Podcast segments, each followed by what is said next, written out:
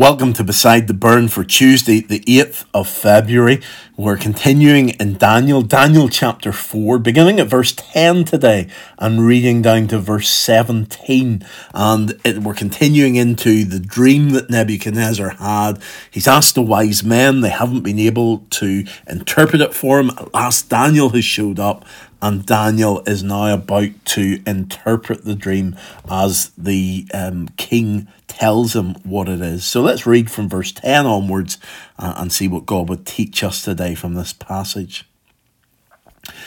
The visions of my head as I lay in bed were these. And so Nebuchadnezzar begins to explain what the dream was. I saw, and behold, a tree in the midst of the earth, and its height was great. The tree grew and became strong, and its top reached to heaven, and it was visible to the end of the whole earth. This first part of the dream appears to be quite positive. The tree is in the midst of the earth, so it's talking about or it's reminding us of early Genesis and the Garden of Eden and the tree of life that was planted in the middle of the garden. So, this tree that is here is a good, wholesome tree. Its height was great, so there's no other tree like it. It is unique. And then as we read on, the tree grew and became strong. So this idea of, of growing is a bit like the stone that came to topple the great statue, where it started off as a stone and then it grew and grew and grew into a great mountain. So again, it's that same idea. It became strong and its top reached to heaven, and it was visible to the end of the whole earth. So here we have a, a tree that's also making it not only making us think about the good tree in the Garden of Eden, the tree of life, but it's then also making us think about Babel and the Tower of Babel because the top of this tree is reaching to heaven. So it's a great tree and its height is great. It's reaching up to heaven. There's almost a little ominous clue here that there could be a problem, that it's getting too big for itself, this tree, and everyone on earth is able to see it. Such is the size of the tree. Then we go into verse 12, and again, these are great positive statements that are being made about the tree. Its leaves were beautiful, and its fruit abundant, and it was food for all. The beasts of the field found shade under it, and the birds of the heavens lived in its branches, and all flesh was fed from it. So here we have a tree that's providing food for all.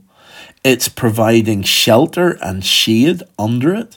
The birds are able to live in it and um, every the all flesh was fed from it. So everything in creation is relying upon this tree. So we might be thinking to ourselves, does this tree represent God? But as we'll see in the interpretation, the tree is Nebuchadnezzar. This is how powerful he is on the earth. He is the ruler of the earth.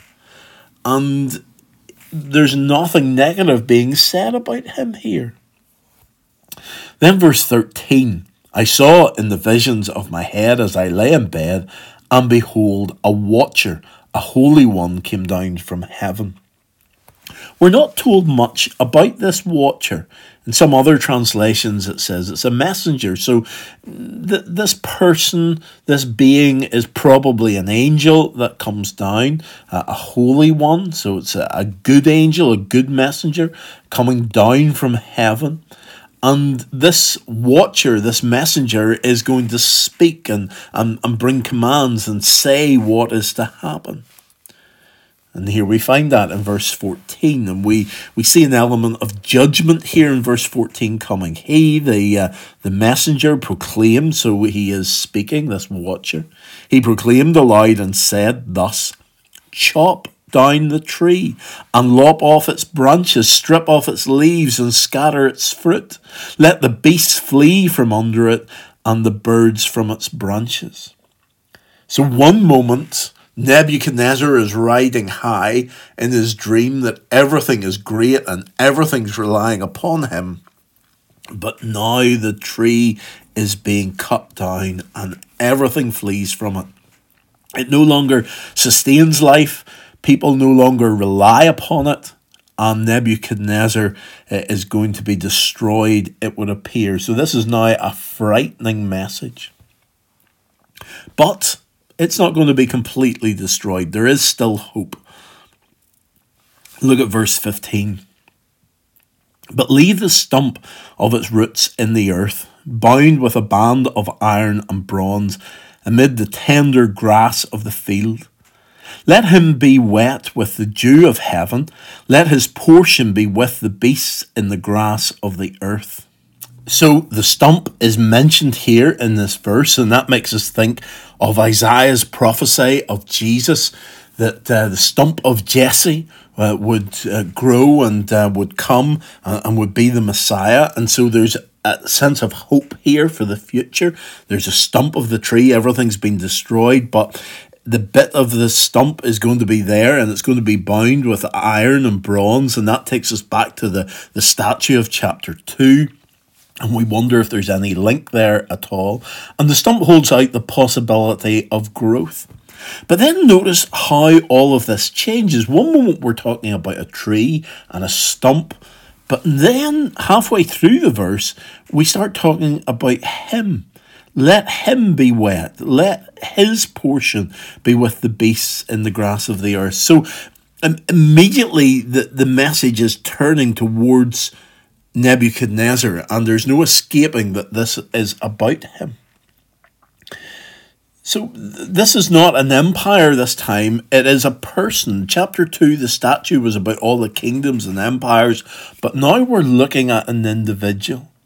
And the tree was giving shelter to the beasts, but now we're going to find out that the be- that the man becomes a beast. And there's a, a turnaround and a switch here and it's going to last for a, a set period, uh, seven periods of time, possibly seven years, but we don't know exactly. So, verse 16 let his mind be changed from a man's, and let a beast's mind be given to him, and let seven periods of time pass over him. So, Nebuchadnezzar here is going to uh, suffer um, mental illness and he's going to become like a beast in the field, and he's no longer going to be functioning as a king in charge. But as people look at him, he's going to be drinking the dew of the land and eating the grass, and that is how he's going to be seen. Now, the incredible thing is that the stump is going to be left. So there is a possibility of coming out of this. But how does a great and mighty king ever come out of such a situation? He'll be shown to be weak here if this takes place. And yet God will raise him up again. And again, the whole point of the story is pointing us towards the fact that God is in control of all of this. It's not Nebuchadnezzar, it's not the people of Babylon, it's not anybody else. It is only God who can take such a mighty man and bring him low, and take such a man who is low and raise him up again. Let's finish with verse 17. The sentence is by the decree of the watchers, the decision by the word of the holy ones, to the end that the living may know that the Most High rules the kingdom of men and gives it to whom he will and sets it over the lowliest of men. Why are we given this chapter that's written by Nebuchadnezzar? Here, to the end. Here's the end. Here's the reason why we're given it that the living may know. So that's all of the Israelites who are in captivity in Babylon, living in exile, but not only them, also all the residents of Babylon as well, that they may know that the Most High, and now look at that, there's a title of God. Look at the capital letters being used there in Most and High. We're now referring to the Lord God Almighty, the Most High that he rules the kingdom of man. Hold on a moment. I thought it was you, Nebuchadnezzar, that you were the ruler. Nebuchadnezzar is saying, No, it's the Most High, because look at what happened to me. And gives it to whom he will and sets it over the lowliest of men. God decides. He gives authority to one and takes it from another. He raises up who he wants and brings low who he wants. God decides all these things. We haven't got to the interpretation, but it's just a little bit of advance notice as to what it's going to be. And let's trust in what God says to us. So let's pray. Heavenly Father, once again, we thank you for this passage from Daniel and this testimony of Nebuchadnezzar.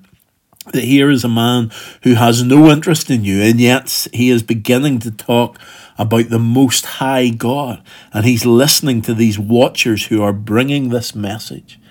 And Lord, we pray that we might listen to you and hear your voice, that we might not be so busy and so full of other things that we crowd out your voice and it's so quiet we can't hear it. Lord, help us to make room in our lives so that we do hear you. And whenever we hear you, that we might obey you. For Lord, we ask these things in Jesus' name. Amen.